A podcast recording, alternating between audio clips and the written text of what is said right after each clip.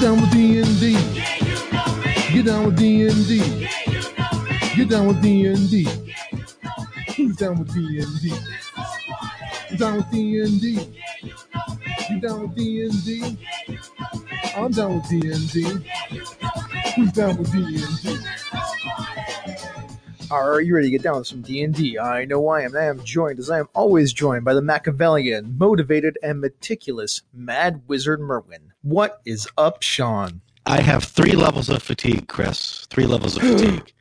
Isn't that like, oh man, what is the third level of fatigue? It's, uh, are you moving half speed yet? Oh, I'm, I'm, I'm always moving at half speed. There's no doubt about that. Though I think I'm probably like at disadvantage on my attack rolls at this point. Uh, but we're going to see if we can pull ourselves out of it. Okay, let's see if we can pull ourselves out of it. think we So, we're going to talk about low level adventures today because we talked about high level adventures last week. So, before we get to that, let's do some announcements. Uh, Oh, let's do some announcements. So, we're going to talk about Watch Mordenkainen's Mayhem on Mondays. What is Mordenkainen's Mayhem? May it have something to do with March Madness? I believe it does, Chris. Uh, since March and beginning of April uh, is the NCAA tournament, and my bracket's already destroyed, so I'm not even going to talk about that. Holy Lord, a 16 beat a 1. That's Oh, crazy. yeah. So what Wizards is doing, as they have done in the past, is to create some sort of bracket of their own where they look at different things. And this year, they are looking at monsters. So they've hosted polls to see which creatures would advance through the elimination tournament. Um, sometimes they base it on combat prowess or popularity. Well, this time they're doing something a little different.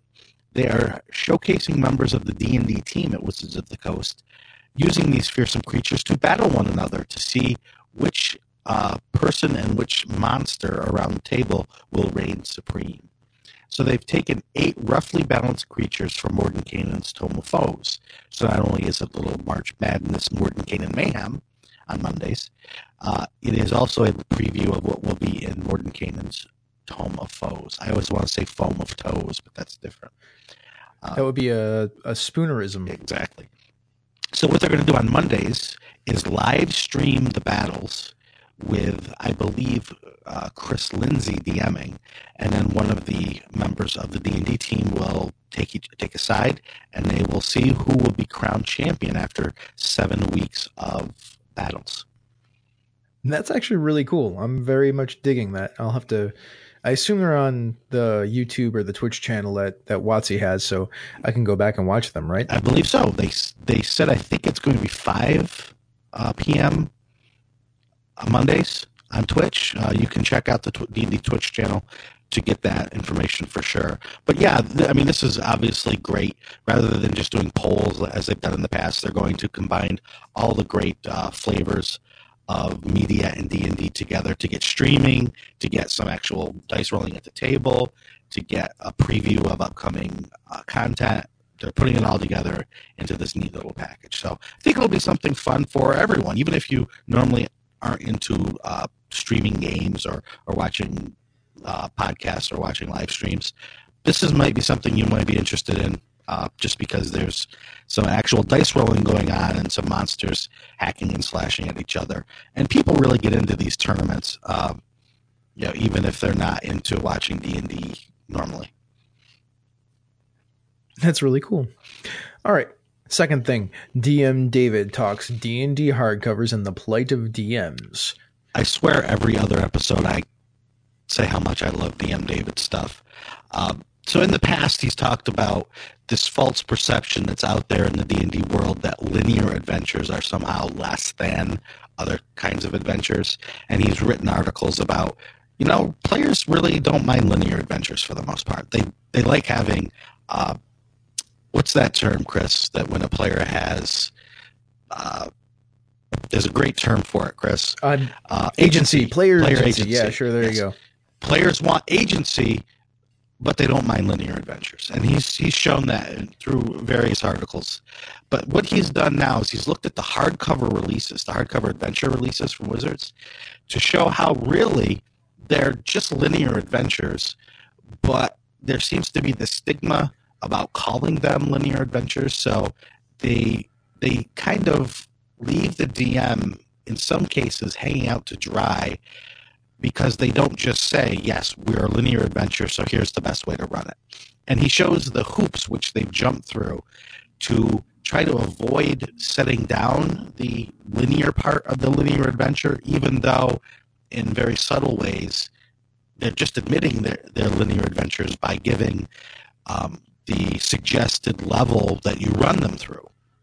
Well, if you do that, you're basically saying this is when you should be running them. You're creating the line, but you're just not giving the blueprint that you should be giving so the DM can just easily pick up the adventure and run it. So, yes, um, my my whole take on this is that when somebody says they don't like linear adventures, is that they don't like having choices taken away from them. So, what I think players really want is adventures that have choices that matter towards the outcome mm-hmm. in them, or at least choices that feel like they matter towards the outcome in them. And that's really what you get if you design a linear adventure that is, you know, has the blueprint. The blueprint is like, well, here are the choice points, and that's how they work with the materials. Like usually that's what the blueprint part is. It's like here's your choice points and here's how they affect things going sure. forward. So you can have lots and lots of player agency, lots and lots of choice uh, in the adventure, and still have it be an adventure where you know the next section is going to be, you know, go to this dungeon. Uh huh. And really, hopefully, the things that you did in the previous section will either give you some advantage or disadvantage or information that you may or may not have had going into the next part of it, sure. the dungeon. Yep, there can be rewards and there can be consequences for your actions while you're still playing what is expected to come. And I think that's what people really want. Like, I mean, right. some people want that sandbox hex crawl free exploration game, and that's fine. That's right. that's cool. But I think the majority of D and D players, and I may be overstating here, do want that uh, linear adventure style that mm-hmm. has agency within it. Right. And so what we're seeing with these adventures they're putting out, um, and again, DM David does a great job of showing it, you know, step by step each adventure, what the progression has been. But you know what they're doing is they're giving you the materials to build a house, and they're great materials, they're strong materials, but they're not giving you the blueprint and they're saying, well, we don't want to tell the DM how to run the adventure, so we're going to give you all the materials, but we're going to leave out the the um, the narrative string that could tie them all together, the blueprint. If we're going to use this metaphor, building a house, which is kind of silly if you ask me. Like, haven't we said when we've reviewed multiple of these hardcover books, where's the five page or four or six page chapter that's like, here's kind of what we intended. Yeah you don't have to do this, right. but if you're going to do it, here's the way that we think is this will right. work best. So give give the blueprint. Give the blueprint. The DM, if if he or she wants to do use the materials to build something different than what you intended, they're going to do that anyway. By leaving out the blueprint, all you're doing is leaving behind all the DMs that might not have the time or the know-how or you know just the experience of putting that narrative together on their own. So there's no harm in giving that narrative. Uh, DMs that want to do their own thing, they're going to take those materials that you've you've given them, and they're going to do their own thing anyway. Yeah, here I'm going to do something blasphemous on this podcast. Here we go, Chris. Do it. Adventure Paths from Pathfinder do this exceptionally well. There's usually six books. Each of the books even says like, here's kind of the path of how you get from the beginning of this to the end of this adventure, and then you'll go to the next adventure, which will once again give you the path for how to get to the beginning of this adventure to that adventure. When you put them all together, they tell a complete story. Yep. I mean, it's called Pathfinder for a reason. Because they've created the path, and you just have to walk down it. And, you know, they do a great job with their adventures in exactly that, giving the DM everything he or she needs to actually run an adventure without having to read the whole book through twice and create this narrative on their own. It's true. Um, yep. It's true. Plus, if they gave us the narrative in the book, the five or six pages that you really just need to be like, here's all the how the pieces all fit together if you want to put it that way. But really, here's how the here are the pieces and a way that they can fit together. Like then you can actually see the pieces. That's why that little section that we keep complaining about, why isn't it in these books, should be in these books. Mm-hmm. Anyways, absolutely. Yep. Are we good there? I'm good. All right, let's talk about five generations of D and D design. So there was a panel at GaryCon. Why don't you tell me about it? Well, yeah, it, it's a uh, they they being the Plot Points podcast or blog. Uh, we have a link in the show notes. uh, recorded this panel at GaryCon 2018, where six designers who've worked on the D and D uh, iterations over the years. Skip Williams, Jon Pickens, Zeb Cook, Ed Stark, Steve Winter, and Mike Mearls all sat down on the same panel to talk about the game design. So, you know, during the talk, there was a lot of good stuff. Uh, Mike Mearls may very well have let slip what the next classic game world is going to be uh, coming out. I will leave that up to you to listen and figure out if you agree with that. But really, what I loved was you know hearing the stories about the old days and today. Um, talking about the game design issues they had back then, you know, the sources of the material that they were using while they were designing the game, back from the very you know, first edition, what what Gygax and Arneson were using, to right up until fifth edition and and beyond what they're looking at now. Um, so you know, if you're into that, either old school stories about you know how the game was developed back then, or what I'm most interested in are the right now uh, stories that Mike Mearls and, and Steve Winter were talking about when they were talking about what went into the design of fifth edition um, then this is something you're definitely going to want to listen to. It's two hours long, great information, interesting stories. Uh, you should check it out. I'm gonna have to listen to that. I really want to. I'll have to go uh, snatch it, and yeah, it's a podcast. I could do that. Yep. And uh, thanks to Space Rhino for pointing that uh, discussion out to us on the G Plus community. He's so good that way. I, I love when he does stuff like that. Yep. He and Mr. Benensky are top notch. They really are. And also, real quick, I mean, from the hugabaloo that I've heard on the internet, it sounds like it's some something like Planescape or Spelljammer that everybody's thinking about, like is the next thing between Mordenkainen's Tome of Foes and a lot of other things. That that seems to be the where they're they're aiming at, but we don't know for sure. I actually don't know. I have no idea. That's my I speculation. Refuse to answer on the grounds I may incriminate myself. Yeah, that's that's fair, Sean. You don't have to say anything. I actually just don't know. All right. Well, let's do this now. Ah, on to our main topic. We're talking about low level adventures. Sean, lead us in. I thought my cat was rolling dice somewhere. it's amazing what happens when I hook up the soundboard. It's crazy. Well, yeah, last week we talked about the joys and challenges and pitfalls of high level adventures. And we got good feedback on the show. Uh, people seemed to really enjoy you know, what we were discussing. And I thought, you know, these poor low level adventures might all feel left out. After all, probably low level adventures are run a thousand times more or are more likely to be played than high level adventures, right? I mean, most campaigns will start at first level, and very few campaigns get anywhere even in the vicinity of a 20th level adventure. So, low level adventures are the ones that are going to get the most play, so they probably should be talked about and thought about a little bit more deeply uh, than they do. What do you think, Chris? Um, yeah, I actually do. Like come on, most of the adventures that are on the DMs Guild are low level adventures. I mean, most campaigns peter out at around level 11, 12, 13, maybe. Really, a lot of them peter out at around 7 or 8, right? That's right. So, why don't we get into it? Let's uh start I guess with the scope of play like we did last time. So, what's uh what's tier yep. 1? Yep, this is just a little refresher about what we talked about last time. Tier 1 we, we are usually looking at local threats you are in the town, you're in the village, and there's something going on that you need to investigate. Usually, unless you're running a planescape uh, campaign, you're not traveling the planes at first level. Well, even so, t- yeah, I was gonna say even in planescape, you're just in Sigil usually, right? Right. Yep. And yeah, yeah. Usually, you're investigating something weird going on there that will become planar, but still, it's a local threat um, there's just this one thread that you're following, and you're trying to save the town at mm-hmm. So tier two, tier two is regional threats. That's save the kingdom or a large city. That's you know dealing with uh, dukes and lords and ladies and their problems, and you know orc hordes that are rampaging across the countryside to wreck everything, or you know shadowy coups that are about to occur, or uh, even you know in- incursions from the underdark from from races trying to do things, right? Sure. Yeah, and then tier three, we we jump up, and now we're talking about threats to the entire region or to the world.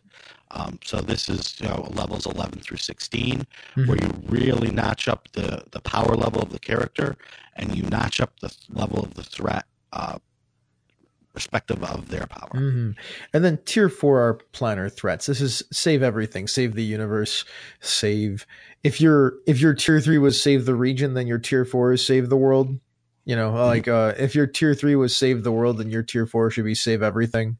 This is really getting into planar exploration in a lot of cases, fighting gods and arc demons and you know, uh, Asmodee, you know, all those. Asmodeus. Asmodee is a game company. Asmodeus is the actual Lord of the Nine Hells. Although, you, You, know, know, s somebody might need to fight Asmodee too, that's true. because they're they're really taking over. They everything. certainly are. Wow, that was like a complete slip. Freudian Yeah, slip. Freudian slip right there. But that is that is tier four. Like save your crystal sphere so it doesn't end your reality. Sure. So we've got the tiers all laid out. So now what you want to do is for low level adventures, obviously we're talking about tier one or maybe the beginning of tier two. So you want to come up with threats and plots that match that scale. Mm-hmm. And you want to make those initial threats uh, dealt with by the characters reasonable and manageable on that smaller scale. So, you know, what kind of challenges are we talking about? Right. We're talking about um, challenges and then also not just the challenges on that scale, but your stakes and your consequences should be commiserate with that smaller scale. Mm-hmm. Um, the only you don't want to go too small though. You don't want this to become trivial. I still think back to the Baldur's Gate video game where you've got those fetch quests at the beginning, where it's you know go find the book in the haystack sort of thing. Um, that might be a little too low. You still want there to be real consequences for failure, but those consequences aren't earth shattering. They're just shattering in the smaller realm that the characters dwell in at this point. So maybe if you fail, the inn gets burned down, and the inn is the only place where you can get a good meal or a good night's sleep. Mm-hmm. And that- Right. I was gonna say, and then the uh, the people that work there and the the innkeeper and them, if they're not dead, they might either be bitter or out of work, or that's a whole other problem that you might have to take care of if you care about those people. So yeah, th- those those consequences are are commiserate with the the power level that you're working with and the challenges that you're facing. But Yeah, it, it's so- also rewards, I believe, Chris. Yeah, let's talk about that. Um, so like think about the mayor, um, or rich merchant. Like those are the kind of people that can that can be useful to you low level adventurers. Like so if you do something for them, they are friends of yours now. They owe you a favor. They are more willing to give you more work in the future. Um, they're very similar to having things like a king or a demigod at higher levels. There's also that idea, like Sean was talking about consequences and rewards later. Like if you choose to help the Rogues Guild instead of helping the Wizards Guild, then the Rogues will view you favorably in the future, where the Wizards will either um, be upset with you or they won't care about you in the future. They will, unless you do something else for them. So that's a way to think about your sponsors and patrons and and allies for your NPC for your PCs at lower levels. Like that's the things that you do for them that should matter going forward. And and think about how the player characters treat them also. Like the interactions become very important because this is about forming personal relationships in a lot of cases. Yep. Along with what you're doing for them. Right. If say you're running a campaign where you have a special house rule where um, the only way to get magic items is to find them or to go through the Wizards Guild. Um, and that now there's a war between the Wizards Guild and the Thieves Guild, uh, and you are making those choices. That's a big consequence based on that choice because if you upset the Thieves Guild, you're going to have assassins after you, um, you know, for, your next six levels. If you upset the Wizards Guild, uh, say kiss your potions of healing goodbye. Yeah, that'd be kind of a problem, wouldn't Yeah, it could, it could be, and and that's assuming that you're able to then limit, you know, those those uh, the acquisition of of potions in other ways. But that's a real life consequence that is important for tier one characters. Mm-hmm. Absolutely. Uh, where do you want to go next with this? Well, I just wanted to say that you know, in the overall scope of the game, low level characters are kind of odd ducks because compared to your normal, you know, tavern servant or innkeep or just farmer, they are super powerful beings, right? They can shoot fire out of their hands and they can do things with a sword that you never th- would think possible. but in terms of the rest of the game, they're really quite squishy at first and second level. You know, one good swipe from uh, a, a, weapon can take out your wizard or your rogue. Um, so it's it's hard at lower levels to sometimes get the right feel for just where these characters belong in in the world that they're in. Does that make sense? Well, it completely makes sense, and I'm I'm, I'm right there with you. Like, so um, whatever adventure that you're running, like I feel like it should reflect the status, uh, that status, this idea that Sean just brought up um, as an anomaly, but it's it, it it's this thing where like you can still get murdered like as low level characters. Like an orc can just kill you. Like you're not a, a peasant but like if you get critted you can die at like level one or two. It's just a thing that can happen. Yep. So, so um yeah depending on the the setting of the the game that you're playing in um, that that could also change because if you if you're in a very high magic setting where lots of people are adventurers or at least class beings um, then then there's a spot for them. Uh, whereas if you do something like Dark Sun, where there might be low magic, uh, the, these these beings, these characters as beings within within the setting, are probably a little more reverential, or people are a little more reverential towards them. Mm, that makes perfect sense. Absolutely. Yep. Um, I also like. Uh, you want to talk about how like you should see these things? Yeah the the one thing about especially if you're running a campaign is that you really want to plant some seeds that will become full grown plot plants uh, later tier two and tier three or even tier four. Um, so make sure as you're thinking about your low level adventure you throw in those details that could be used later. Um, it could be just naming a couple of NPCs who might not be important now, and the, the PCs might not even speak with them, but they're there. And then you can use that later, and they, they'll be anchored uh, in the player's minds at, at low levels. And you can do the same thing with NPCs. You can do the same thing with themes. So you could have a theme of uh, plague, or you could have a theme of famine and it doesn't have to play out yet, but you could say, oh, and by the way, in the next town over, none of the farms are, are growing anything. It doesn't affect the players now, doesn't affect the setting now, but when you get to tier two and the players go off to the dungeon and come back, and then the town that they're in also has this plague, you've just planted that seed. And give yourself as many seeds as you want, because if you don't use them, that's okay. Uh, players will forget about it and nothing will come of it. But if if the players bring it back up, or if it's something that neatly dovetails into the adventures that you want to run, then you'll always have that there to, to pull out of your bag. It's true. It's very effective too. Um, I like that idea of the plague too, because if you want to, you can even tie your adventures currently into that if you want to come later. Because like that dungeon that you go into, if there's something that is that is a part of the plague that is causing whatever the the dungeon's reason for existing to uh to be attractive to the adventurers, then that also ties into what's going on later. Yeah, right. And and you know it's it's almost better if you don't beat the drum too much, but just give it that mention, um, because then it doesn't have to be something that you focus on, and you're not throwing everything at the players all at once, and it, you know mm-hmm. it becomes a deluge. Uh, you know, rather than a nice trickling stream that they can follow. Yeah. Yeah, like the only thing in that dungeon is like, oh, the the thing that is the problem is the the thing that has also got contracted the plague, or even like it could be a, a sidebar in that that dungeon, right? right? Like, why is there this this this uh, rotted um, wheat and whatnot, which is actually what caused the things in the dungeon to to come on out and like start attacking sure. people, yeah. right? Yeah, I, I I love doing stuff like that. All right, let's uh, let's move on to another thing. So when we're talking about higher level adventures, the players can often bring their own fun to the table. So like that's the idea of the tricks uh, that they can, you know, pull off with their characters, the things that they can do, the resources that they have at their disposal. They have a lot of high powered stuff. But at lower levels, the characters have fewer tricks and fewer options. So sometimes within adventures, you have to provide those little tricks and fun stuff. Sean, give us some examples. So I, I swear this comes up in at least every campaign I run for new players. It's you're in the bar and there's a chandelier and a fight breaks out. Just by putting that chandelier there, you know what's coming.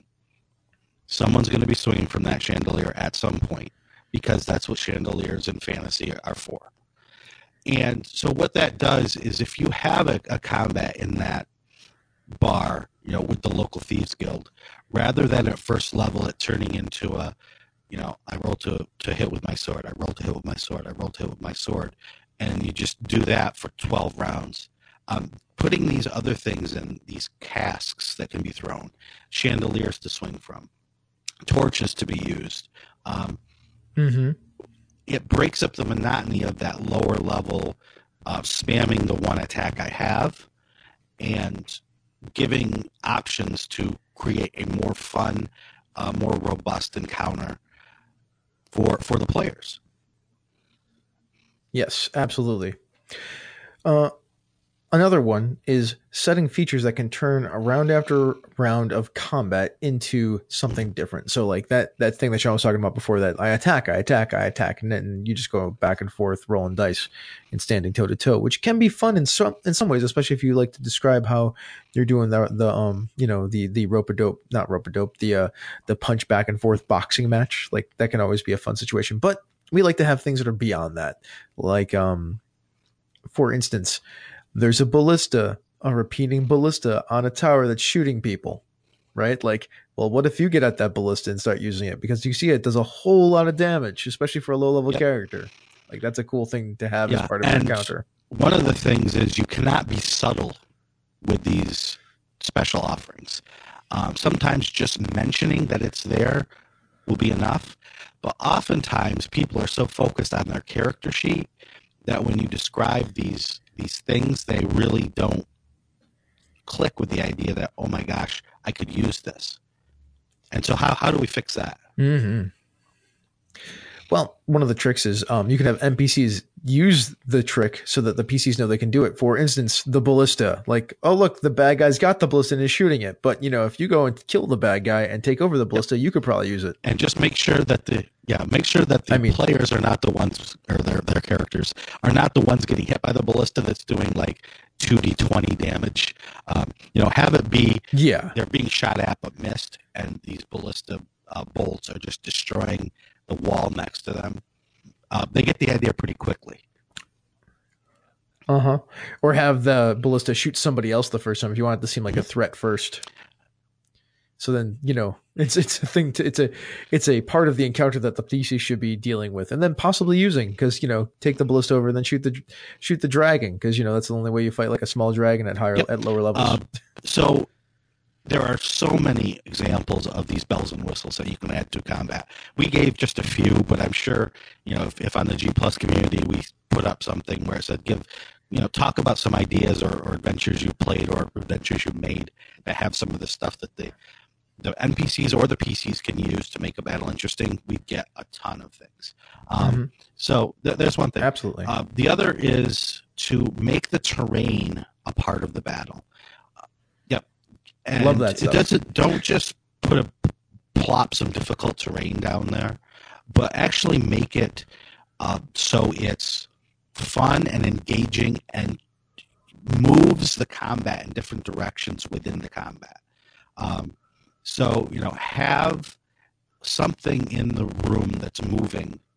Uh, a a machine is is cranking and whirling and moving. So you have to, if you you know end your turn too close to it, there's a chance it's going to come up next to you. That keeps players guessing and moving rather than just standing next to the monster and the monster standing next to the adventure and them just beating each other while the ranged uh, PCs snipe. You know, this makes people move, it makes people think, and adds a great narrative flavor uh, to your description of your combat. I agree. I, I mean, I love terrain, right? Like terrain's great. I mean, you, we even talked about it before, like the bell and whistle thing with the um, chandelier. That's like a terrain feature, right? Yep. Um, stairs having three dimensional terrain, so there's high low ground. That helps a lot. Having um, Yep. ropes that are possibly able to be swung off of. Like, there's a thousand versions of this, right? Absolutely.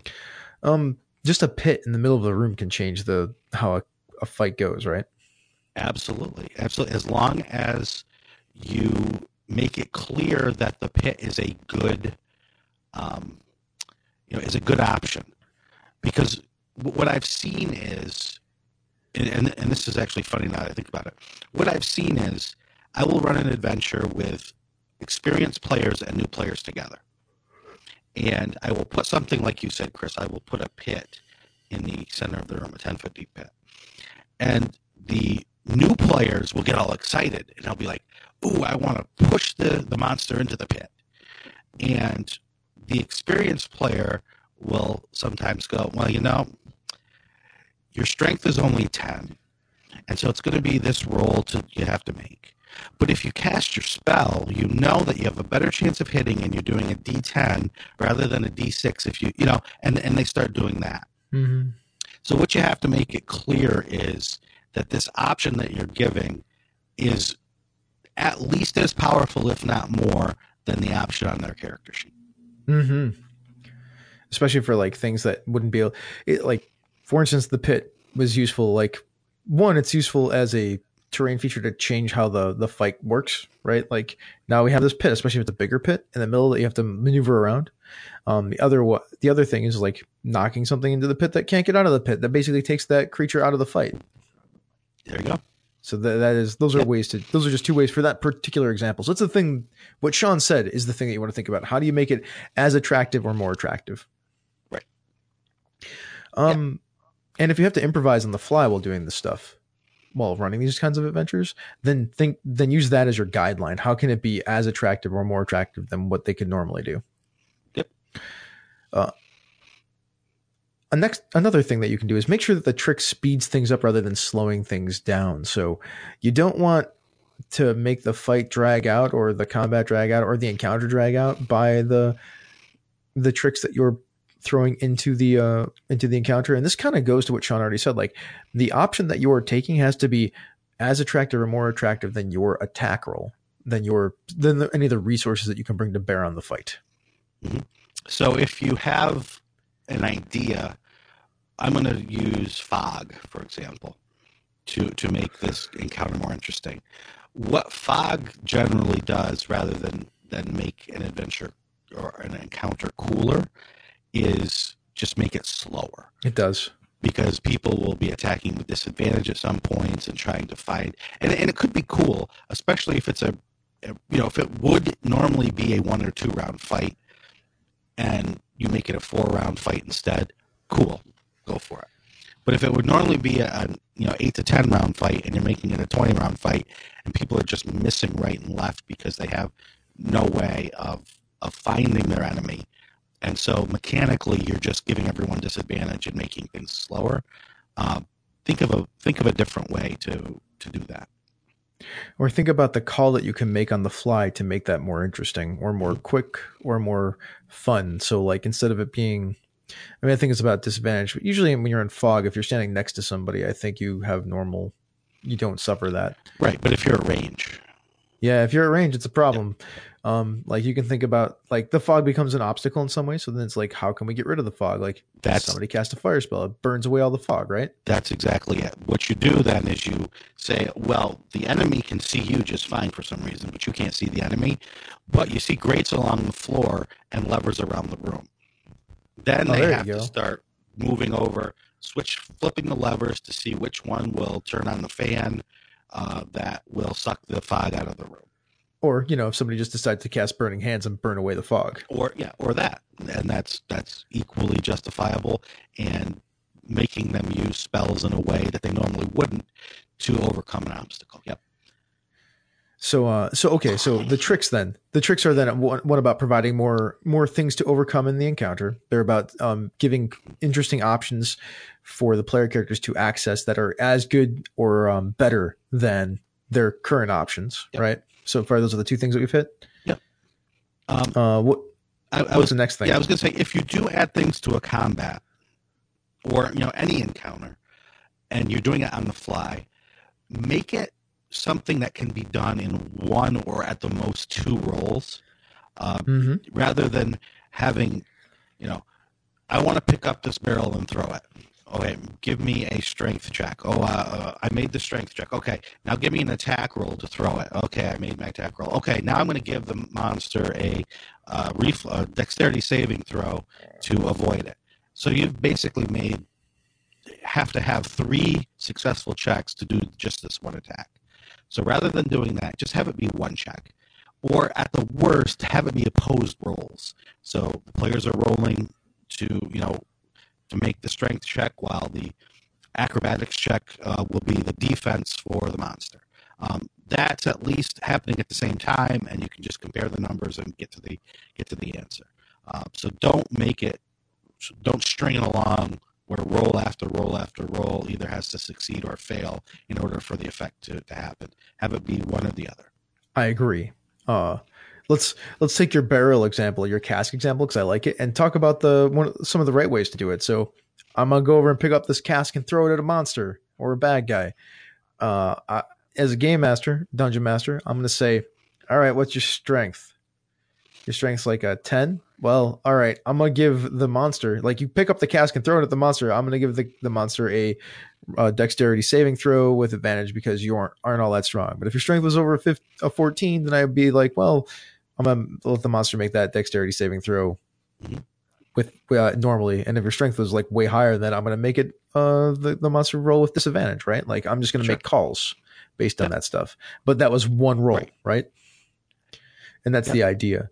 Um, I also think if it takes more than one round of actions to do the thing, then the effect should be much much more massive. In uh, because you have to think of then like if if it's going to take more than one round, and that character could have done multiple things in that round in, in those two rounds, then you have to have the effect be equal to those two rounds worth of, of stuff plus maybe a little bit oh, more. absolutely. And and that same uh, that same philosophy goes to players or characters working together for an effect. You know, Uh-huh, it's, it's uh-huh. the same thing. Whether the same character takes multiple rounds to do one thing, or everyone gives up their action that round to do to do one thing together, then you can absolutely Mhm. say rather than just doing this D8, which I had thought you're all getting together to do this. So there's five of you. Let's do five D8 if you all are able to make your rolls. Yeah, and there's um there's actually a baseline for that in the game already. It's called the the aid action. Like if you aid somebody, it gives advantage. So that's like your baseline for like how some of that stuff works. It basically lets you hit better, right? But you can uh you can you can also modify from there, as Shawn said. Like if everybody is helping, you know, dump this giant pile of rocks over the wall on the on the the we'll say orcs climbing up the side of the wall, then maybe you get advantage and you get an extra D8 rock damage for every person that helped flip the rocks over the side. Yep. Uh, all right, cool. So that's the the bells and whistles stuff. The the the bringing the the how you can provide little tricks to the table. Let's talk about creating Right. adventures for low level. So when you're creating your adventure, especially when I say low level, most of my most of the time my mind goes to first level. So uh, when you start doing your planning for your first level adventure, think about the characters that you're going to be running for, ho- assuming that you know who they are, and work in their flaws and their traits and their bonds as much as possible into that first, uh, you know, the first encounter or the first little string of encounters, the first adventure, whatever, um, because that will really draw them in thinking about the adventure as more than just a series of combats. They will have more at stake. That's completely fair. Um, I always like to ask questions of the characters and make notes about them so that when I see an opportunity in an adventure, especially if it's not one that I wrote, then I can just drop that stuff in there. Uh, I do that a lot for for AL play. Like I will ask the characters who they are, uh, what you know, what faction they're from, like what they look like, and then I'll ask them what are they doing wherever they are. Uh, because it's Chult lately. It's been like, what are you doing in Chult? Like, why are you here? Like, what what is your purpose in being in Chult? And I've gotten some pretty fun and interesting answers. But then I can slide that stuff into the adventure. Right. And if you're creating an adventure and you don't know who your characters are going to be, um, as Chris said, you know, ask them beforehand, but also think about the factions. Um, how can they, as a member of a faction, have a bigger stake in the adventure that they're about to play? That's what factions Mhm. are good for, is creating connections where there wouldn't otherwise be connections. But you can do the same thing with um, if you have clerics or paladins. You could do, you know, what god do you worship? Oh, well, you know what? The high priest's uh, daughter is actually in town, and uh, she you heard she might have gotten into trouble, um, and you may come across that during playing. And you know, rescuing the daughter of the high priest from the trouble that she's in, whatever that trouble might be, might reflect well on you with within your church. Um, you know, all of those things can be connections uh, to just bring the character further and further into the entwining elegance of your adventure. Absolutely.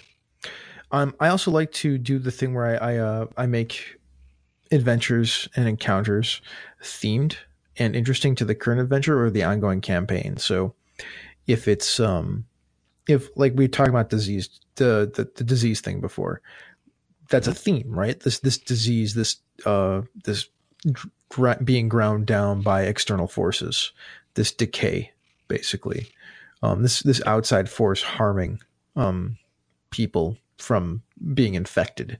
So I'm going to try to drop that kind of stuff into my adventure in certain spots and, and drop that stuff into my adventures going forward if that's a theme of my campaign. So it's another way to think about, um, especially for the, the low level stuff, to make it very themey. And uh, when you create your encounters, whether they be combat or role playing or, uh, excuse me, interaction or, or however, exploration, give goals to the characters that they can accomplish in different ways. Um, so they might be able to talk their way through something rather than fight their way through something. Or they may choose to fight when you think maybe talking is better, but fighting is still an option. Mm-hmm. Um, don't hem them in. You can always have a a way that you think will work, but give them the tools to, to do things in other ways. Uh, on that same note, with giving goals that can be accomplished in other ways, also think about if there's just a goal, like there's multiple ways to. Um, Shawn just said this: give goals that can be accomplished in a variety of ways, but um, man, I was listening to what you were saying, but it sounded like you can give like multiple goals, but that's not exactly what you said. You said actually give goals that can be accomplished in multiple ways. Uh, and I was going to say the exact same thing. Like if, if I was going to do the example part of it, which is like, say there's a trapped room and the trap is like in effect and it's a complex trap and there's like a, a methodology to, to, disabling the trap, but the player characters are like, well, we have this thing that will let us bypass the trap if we spend this resource. I'm like, well, in that case, if you're going to spend this pretty potent resource, assuming it's a pretty potent resource, then they should just bypass that. Or if they're like, well, instead of like doing the clever thing to disable the trap, we're going to brute force our way through it, then they brute force their way through it. It's gonna, probably going to cost them some resources or time or possibly um, a an amazingly good roll. Like the game is built that way too, right? Right. So there's there's the example that goes along with that. Give goals that can be accomplished in a variety of ways. Right. And you can also give. I, I would suggest give competing goals per se but you can give a gradation of goals. Um, mm-hmm. You know, mm-hmm. you you you're trying to do this by entering the dungeon. Although if you do this, you know, you're you're trying to kill the evil necromancer. Um, although, really, just saving the prisoners is what you're being asked to do. Um, so you can give different goals and then give um, you know different options for doing those goals. And at some point they might need to make a choice. Whereas you can hear the screams of the prisoners this way but you just saw the evil necromancer go the other way. Uh, you know which way do you go? You're not going to be able to do both. And that can make an interesting choice and still uh, you know be fulfilling for the players. Absolutely all right.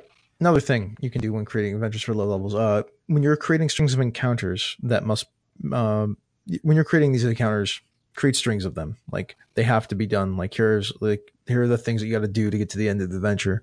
But if they want to take a rest, make sure there are consequences for that.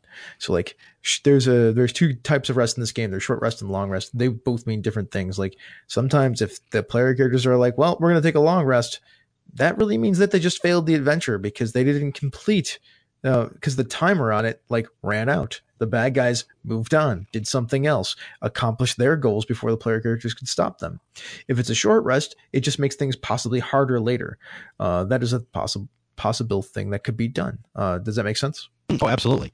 And don't be afraid to mess around with the timing as well uh, of rest, because while it says you need an hour for a short rest, um, you don't have to take out the stopwatch and say, well, it has to be a full hour. Yeah. If it makes sense in the story that you're telling and the players are really, really down on resources, but they they know there's they're on a really tight clock for some reason, you can always say, you know, you you you've you've caught your breath, um, so everyone can use a hit die, but you don't get any of the resources back that you normally would for a short rest. You know, you can play around with that to still make it a resource management game, but still fit it into the framework of the story that you're telling as a group. Yep, absolutely. Yeah, I, I think next what I wanted to talk about was uh, this is kind of a table management thing when you're creating adventures, uh, but what you want to do is after assuming you've had your session zero, which we've talked about uh, many times on the show, and you know what mm-hmm. kind of game the group wants to play, create your adventure so that it highlights the kind of play that you, that the group wants Absolutely. and that you yeah, want from completely. And then reward and then reward that that type of play. So if you're running a game where you want the players to play pay pay close attention because there are sort of puzzly elements um, and you want them to feel rewarded for figuring things out on their own without you having to tell them. Um, start right from the very first adventure with that sort of play and then reward that um, enforce that. You want players to pay attention while you're reading box text uh, or while you're describing someone or something or while an npc is talking and giving it vital information um, right from the start have dire consequences for the players and their characters if they fail to listen carefully. So if the um, if the NPC is telling the players, "Oh yes, and the password to get through this door in the dungeon is Excalibur," and no one writes it down and they don't listen, and then they go into the dungeon, they're like, "Oh yeah, the door. There was a password. Oh man, I don't remember." Make those consequences dire, because you're going to be playing with this group, maybe if it's a campaign, for you know 10, 20, 30 sessions let them know right now. I'm not going to tell you what this was. You pay attention, or you know, or things are going to things are going to go wrong. Yes, those are things that you should do, right? Like you should enforce the kind of play that you want at the table, like with by rewarding it, and you should not reward the kind of play that you don't want at your table. I mean, this we've talked about that stuff before, right? But that is the uh, that is a thing that you you should constantly be doing in your adventure design too, and when you're running the game, when you're, when you're improvising. Uh, it might even help to write write a uh, a note or two at the top of some of your notes or your your dungeon master screen or whatever. So if you're ever wondering or you're you're kind of lost for what to do, just look at that and that'll give you an idea of what you should be pushing at. Um, I like giving goals in combat that are something other than killing. Like there can be a fight going on, but the fight is really secondary to what's going on, to what's actually going on. So, like, you're fighting a bunch of kobolds, but really you're trying to untie these two people that are tied to a uh, crystal that's sucking out their souls and then escaping with them right? Like that is a goal. Other than killing the kobolds because the kobolds will just keep coming because there's always a million kobolds right shawn? Right. Uh, that's what i've heard. Yeah so like the, the the moral of that example is like make the goal very clear and provide unmistakable ways to accomplish those goals that don't rely pure uh, purely on character abilities. Like if they want to spend their resources to help, that should give them some advantages. But really, we're talking about skill checks and ability checks. Yep. Yeah. And obviously, this is good advice for any adventure design. But at lower levels, um, you can make what would might be an, an uninteresting encounter more interesting by doing that. Whereas at high levels, they can just cast wish and you know all the the gems blow up. Um, where at low levels they actually have to go through the process of rescuing the prisoners whose souls are being sucked by the gems, um, you know, in a more methodical and planned way. Mm-hmm. Mm-hmm. Also, like those low level adventures will lead to hints about how to deal with those higher level adventures, right? Absolutely. All right. So, what's our last thing? Well, the last thing is rewards. And if you've listened to me talk at any point on any show I've ever been on, I am a, a big proponent for not over rewarding players in terms of magic uh, too soon.